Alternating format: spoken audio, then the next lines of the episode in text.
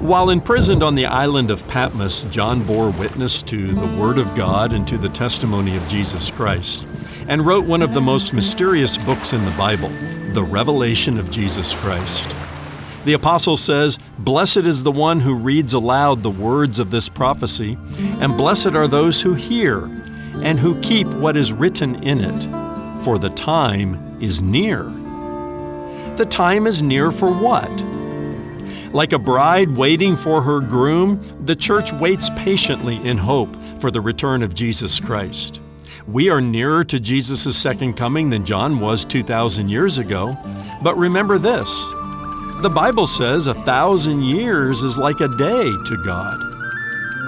I'm Ron Jones, and this is something good.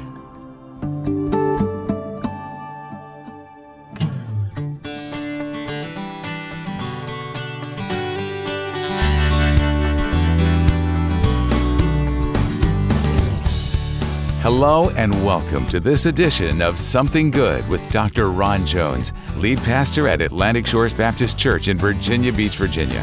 My name is Brian. Thanks for stopping by. Coming your way next, Ron takes us to the revelation of Jesus Christ and the conclusion of his important teaching series, Route 66 The Ultimate Road Trip Through the Bible. Stay with us or visit somethinggoodradio.org so you can listen on demand. That's somethinggoodradio.org. While you're there, check out Something Good Television, Something Good Courses, Something Good Travel, and the new Something Good Digital Library. This is where you can search for biblical answers to your questions from nearly 30 years of Ron's Bible teaching ministry. Now, here's Ron with part two of his message Revelation, the Apocalypse of Jesus. Now, not everybody believes in a literal 1,000 year reign of Christ on this earth. In fact, there's one group called the Amillennialists. They don't believe in the millennial reign. So, what do they do with this passage? Revelation chapter 20, verses 1 to 10. I don't quite understand what they do. Because if you read that passage, the phrase a thousand years appears not once, not twice, seven times. Now, if you want to get somebody's attention, you say it once, you maybe say it twice to your kids. You say it seven times, you mean what you say, and you say what you mean, right? So, a little Bible interpretation uh, lesson here. In Revelation 20, verses 1 to 10, what does a thousand years mean? It means a thousand years, yeah, yeah. As one old Bible interpreter said, when the plain sense makes the best sense, seek no other sense. So the plain sense, seven times over, that's the perfect number in the Bible, right? Seven times over, a thousand years, a thousand years. The, the devil locked up for a thousand years. And so I believe Jesus will set up his kingdom on this earth for 1,000 years. And believers will come back with him, and we will rule and reign with him on this earth. We will have responsibilities in the kingdom on earth. Thy kingdom come, thy will be done on earth as it is in heaven. And all of that before we get to the eternal state in Revelation chapter 21 and 22. And in fact, before John reveals the new heaven and the new earth, he sees a judgment that takes place before a great white throne. Now we're in chapter 20, verses 11 through 15, following the millennial reign. It says, John saw the dead, great and small, standing before the throne, and books were opened. And if anyone's name was not found written in the book of life, he was thrown into the lake of fire. I got to ask you, is your name written in the book of life? You say, Pastor, how do I get my name written in there? Because I don't want to be thrown into that. That's, that's a good thing to consider. You get your name written in the Lamb's book of life when you place your faith and trust in the Lord Jesus Christ and receive his free gift of eternal life, bought and paid for by his blood on the cross and validated by his resurrection. Then your name is written in the Lamb's book of life, and you will not appear at the great white throne judgment. That's for unbelievers. There's another judgment for believers called the judgment seat of Christ. I, I believe that's happening in heaven while tribulation is happening on earth. It's not a judgment to determine whether or not you get into heaven. No, you wouldn't have been raptured up if you weren't a true believer. This is a judgment that uh, tests how we have invested our time, talent, and treasure. The things that God has entrusted to us. And rewards are handed out. Uh, somebody once described the judgment seat of Christ as sort of like a high school graduation where everybody gets a diploma, but some people graduate with honors. And I say heaven will be heaven for everybody who is there by faith in Jesus Christ. It will be more heavenly for some because they took all that God had entrusted to them, embraced it as a steward, not an owner, as a sacred trust, and took their time, the gifts and talents and spiritual gifts, and even the resources God has given to them, and invested for the kingdom of God. The Lord's paying attention to that. There's a day of accounting that is coming for believers. But for unbelievers, it is the very sobering, great white throne judgment where the God of love and mercy and all that becomes a God of righteousness and justice and holiness and judgment. John even tells us that that's the time when God will cast the devil and all of his demons and death and Hades into the lake of fire. It's a sobering, sobering scene. But as sobering as the final judgment is for believers, Believers, or rather for unbelievers, believers in Jesus get to look forward to the new heaven and the new earth and a new holy city, Jerusalem, and the river of life. God is making all of this right now. In fact, Jesus said in John chapter 14 to his disciples, I go to prepare a place for you. And what John tells us is it's a new heaven and a new earth. And if you read it carefully, there's like this merging of earth and heaven as the holy city Jerusalem and the new heaven and the new earth meet. Raises some questions in my mind. Why a new heaven and a new earth? Well, I can understand a new earth because the tribulation just you know, obliterates the earth. We need a new earth, but why a new heaven? What's wrong with the current heaven? I don't know. God just likes to create new things. He loves to do that. In fact, he told us about the new covenant in Ezekiel and Jeremiah, and Jesus in the upper room took the cup and said to his disciples, This cup is the new covenant in my blood. Loves to do new things. Uh, he, his deepest desire is to create a new you and a new me by giving us new life in Christ. 2 Corinthians 5 and verse 17 if any man is in Christ, he's a new creation. You're not a, an improved old you. You're a brand new creation in Christ. God loves to do new things.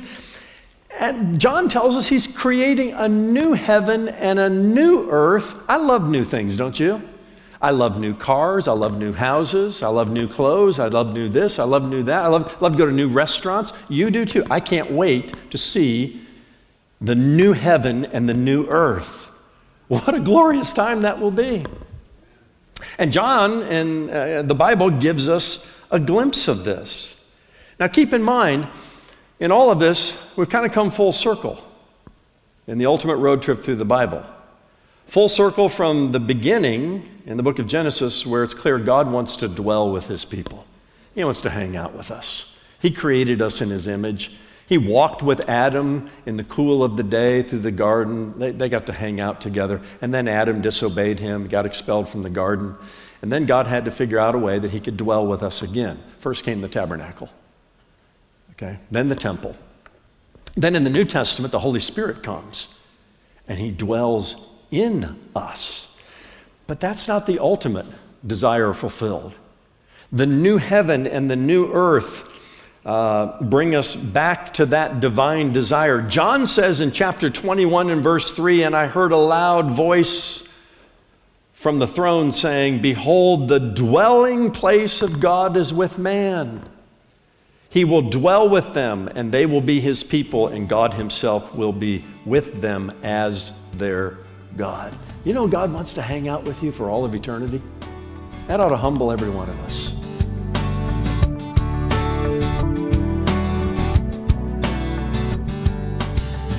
Dr. Ron Jones will be right back with the second half of today's message Revelation, the Apocalypse of Jesus. Stop by somethinggoodradio.org anytime to find out more about the ministry, to ask our ministry team to pray for you, or to order selected resources from our online store. The song Route 66 by Bobby Troup captured the heartbeat of a generation that dreamed of traveling the open road on US 66 from Chicago, Illinois to Santa Monica, California. Get your kicks on Route 66. Get Your Kicks on Route 66 became the rally cry and part of the song's popular lyric. If reading the 66 books of the Bible was like a Route 66 road trip across America, people might do more than casually flip through the best selling book of all time. That idea captured my heart and inspired me to write a book called The Ultimate Road Trip Through the Bible, making the Bible's story accessible to a new generation of people. Get your kicks on the biblical Route 66. Join me on the ultimate road trip through the Bible. Ron's new book, The Ultimate Road Trip Through the Bible, Volume 1 Old Testament, is now available for pre order. For a gift of $30 or more, request your copy of the 384 page book today. When you order the print book, you'll also get instant access to the Route 66 Digital Library, a $275 value. The digital library contains 66 video sermons, 66 audio messages, 66 downloadable sermon notes, and 8 ebooks. To pre order your copy of The Ultimate Road Trip Through the Bible, Volume 1 Old Testament, go to somethinggoodradio.org. That's somethinggoodradio.org.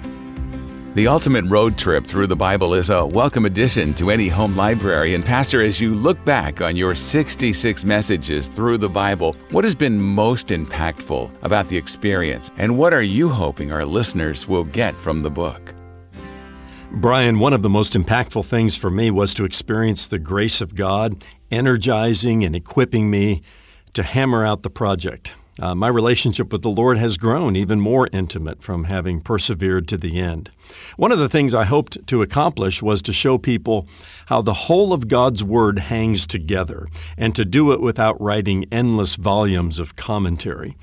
So, this uh, abbreviated resource called The Ultimate Road Trip Through the Bible is a companion to the Bible and offers the reader a bit of a, a bird's eye view of the major themes of each book, showing how all 66 books of the Bible fit together to produce a unified work of the Holy Spirit. Stop by somethinggoodradio.org to request The Ultimate Road Trip Through the Bible, Volume 1 Old Testament, for your gift of $30 or more. Give over the phone by calling our offices at 757 276 1099. Or mail your gift to P.O. Box 6245, Virginia Beach, Virginia 23456. Now, here's Ron with the rest of today's Something Good radio message Revelation, the Apocalypse of Jesus. And we, if we had the time, we could, we could spend more time in Revelation 21 and 22 studying, well, the glimpse we get of heaven. That's all it is. Because elsewhere the Bible says, Eye has not seen, ear has not heard, neither has it entered into the heart of man the things that God is preparing for those who love him. So, you know, back even to Paul's dark mirror, we see it dimly right now. And we get glimpses of the eternal state in heaven. But what we can anticipate of our eternal dwelling is first of all, it's massive. The Father's big, big house. We used to sing that in kids' church. It's beautiful. You know, the precious stones and precious metals that we consider, you know, very expensive gold and silver and sapphires and ivory and all of this, common building materials in heaven. The streets are made of gold. I love that. Every time I hit a pothole, my mind just goes to the end of Revelation. You know, they come out and they get those, you know, the, the asphalt, smelly stuff. There's no asphalt in heaven. Streets of gold. There are gates, giant gates leading into the holy city made of a single pearl. Beautiful, beautiful place. And some beautiful elements that we can't even identify. Is it possible that God, God has some precious metals and precious stones that He just kind of reserved for heaven, but are going to be eye popping when we go there? It's a welcoming place, heaven is. Angels are at the gates saying, Come on in. Come on in. Yeah, we work hard with our guest services team to be the friendliest church in the Hampton Roads area. We've got some angelic people, but nothing quite like the angels of heaven who will just be welcoming you in through the gates. It's a healing place. The tree of life is there, full circle from Eden. Only it bears a different fruit in every one of the 12 months. I can't wait to see that.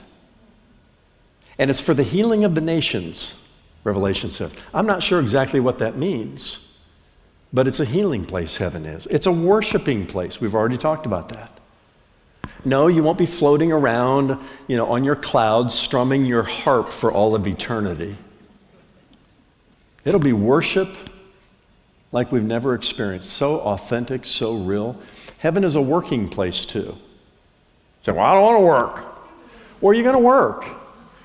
And you will never be more fulfilled in your work than in heaven. We'll have things to do. We're not just sitting around like lazy, you know, cloud whatever people strumming our harps. There's no place like the believer's eternal home called heaven. And I encourage you to read Revelation 21 and 22. The book ends with a reminder that Jesus is coming soon. He who testifies, John says, he who testifies says, Surely, you can mark it down, I am coming soon. And given all that God has revealed to us, not only in the revelation of Jesus Christ, but in all that this book is, it's the revelation of God in His written word. He's also revealed Himself through His uh, living word, the Lord Jesus Christ. He's revealed Himself in creation, in your conscience. He has revealed himself in just about every way he can. He's giving us enough revelation to make a faith decision. Don't look at him and say, I, I, I, need more. No, you don't. It's right here. And, you know, it's all around us. Given all that God has done to reveal himself to us, let's join with John who says at the end, Amen. Come, Lord Jesus. And if he waits another day, it gives you another opportunity to put your faith and trust in him if you haven't already done so. And for those of us who are believers in Jesus, if he doesn't come today, even though he said it's near and it's soon, it just means we still have work to do. Take that time, your talent, your treasure, invest it in kingdom things. You'll never be sad that you did, especially that day when you stand before Him. there's a day of accounting. You'll be glad to hear the words, Well done, good and faithful servant. Come on in. Enter into the joy of your Lord. Those at the great white throne judgment won't hear that. The sound they will hear is weeping and wailing and gnashing of teeth. Okay? Even though God has given you every opportunity He can without superimposing your free will to invite you in. He wants to hang out with you, He loves you more than you could possibly imagine. And the story, this, this story that we've been looking at here, Remember, I said at the beginning, it's one story. It's God's story, His story of redemption. There's one main character in the Old Testament it's the Christ or the Messiah who is to come. In the New Testament, it is the Christ who came and who said, I'm coming again. And we're in between that time of He came and He's coming again. And like a bride waiting for her groom, this is, this is Galilean wedding type language. A wedding that's all about the groom. It's here come the groom, here come the groom. Sorry, ladies. Here come the bride is a Western thing. We wait for his return. We wait in faith and we, we wait while we work. We've got work to do to take the gospel and get it to as many people as we can, and to plead with tears before those who are dangling over the lake of fire and have very little time to come to faith in Christ. We plead with them with compassionate hearts to say, Come to Jesus before he comes and it's too late.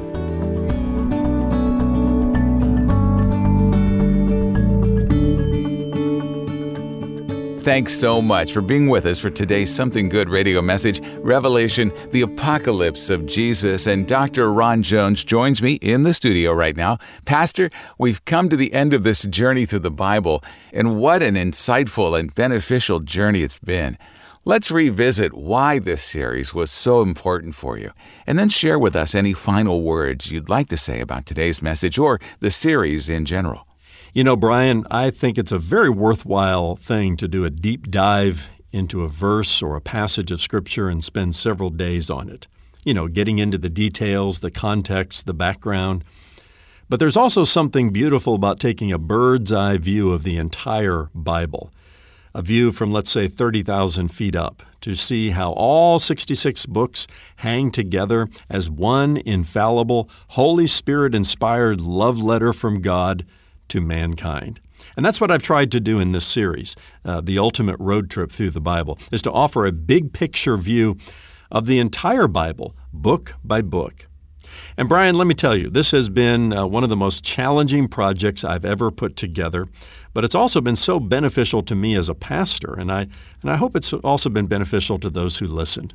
The one thing I, I want to say as a parting shot is quite simple. The Word of God from Genesis to Revelation is all about Jesus. In the Old Testament, it's about the, the Christ who is to come. In the New Testament, it's about the Christ who came and promised to come again. Brian, Jesus is the living Word, and everything ultimately points to Him and the Father's plan to redeem us, to save us from our sins through His Son and our Savior, the Lord Jesus Christ. Even here in the book of Revelation, when some of the uh, mysteries of the apocalypse are revealed, Jesus says in Revelation chapter 3 and verse 20, Behold, I stand at the door and knock. If anyone hears my voice and opens the door, I will come in and eat with him and he with me. So I urge uh, all of you listening today, I urge you in the name of Jesus Christ, the King of Kings and the Lord of Lords, I urge you to repent before him today while it is still called today because as great as His love and mercy are, and they are unlike any love and mercy we've ever seen or experienced, it is also true that we are talking about the one who has the authority to cast unbelievers into hell, to be separated from Him for all eternity. Friend, He is standing at the door of your heart today, knocking. Don't let another second pass before you open that door and let Him in. That's Dr. Ron Jones with some final thoughts from the important series, Route 66 The Ultimate Road Trip Through the Bible. Ron, let's turn our attention to your next series, where you take a deep dive into the armor of God.